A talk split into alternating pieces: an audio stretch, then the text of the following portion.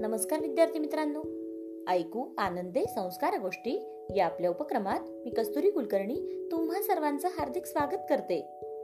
आपल्या या उपक्रमात आज आपण गोष्ट क्रमांक दोनशे सत्तावन्न ऐकणार आहोत. बालमित्रांनो आजच्या गोष्टीचे नाव आहे खरी किंमत. चला तर मग सुरू करूयात आजची गोष्ट. एकदा एका गावी एका नकलाकाराचे दररोज कुठे ना कुठे कार्यक्रम सुरू झाले होते. त्याचे उंची कपडे आणि खुसखुशीत बोलणे यामुळे त्याच्या नकला फार प्रभावी होत असत.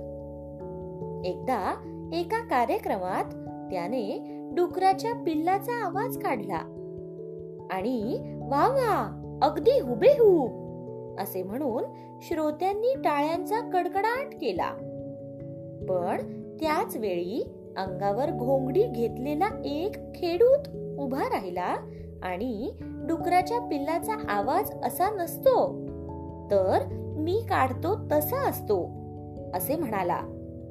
आणि त्याने डुकराच्या पिल्लाचा आवाजही काढला.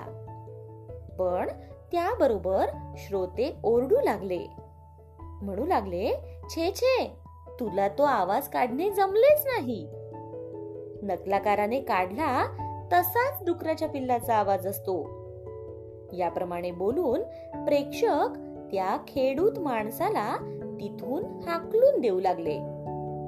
तेव्हा त्याने आपल्या घोंगडीत लपवलेले डुकराचे पिल्लू बाहेर काढले आणि तो श्रोत्यांना म्हणाला खरं पाहता मी स्वतः ओरडलोच नव्हतो. मी फक्त माझ्या घोंगडीत लपविलेल्या या डुकराच्या पिल्लाला चिमटे घेतले. आणि मग हे पिल्लूच ओरडले. पण तुम्ही प्रत्यक्ष डुकराच्या पिल्लाचा आवाजही खोटाच ठरवलात. कारण नकलाकारासारखाच मी सजून नटून आलो नव्हतो आणि त्याच्यासारखा मी खुसखुशीतही बोलत नव्हतो. मित्रांनो जग हे बऱ्याच वेळा माणसाच्या बाहेरच्या थाटामाटावरूनच त्याची किंमत करते. पण खरी किंमत अशी मुळीच नसते. गोष्ट इथे संपली. कशी वाटली गोष्ट मित्रांनो? आवडली ना? मग या गोष्टीवरून आपल्याला एक बोध होतो बघा. तो बोध असा की माणसाची खरी किंमत ही त्याच्या बाह्य सौंदर्यावरून नाही तर माणसाच्या अंगी असलेल्या चांगल्या गुणांवरून केली पाहिजे. काय? येतंय ना लक्षात?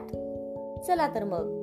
उद्या पुन्हा भेटूयात अशाच एका छानशा गोष्टी सोबत आपल्याच लाडक्या उपक्रमात ज्याचं नाव आहे ऐकू आनंदे संस्कार गोष्टी. तोपर्यंत नमस्कार!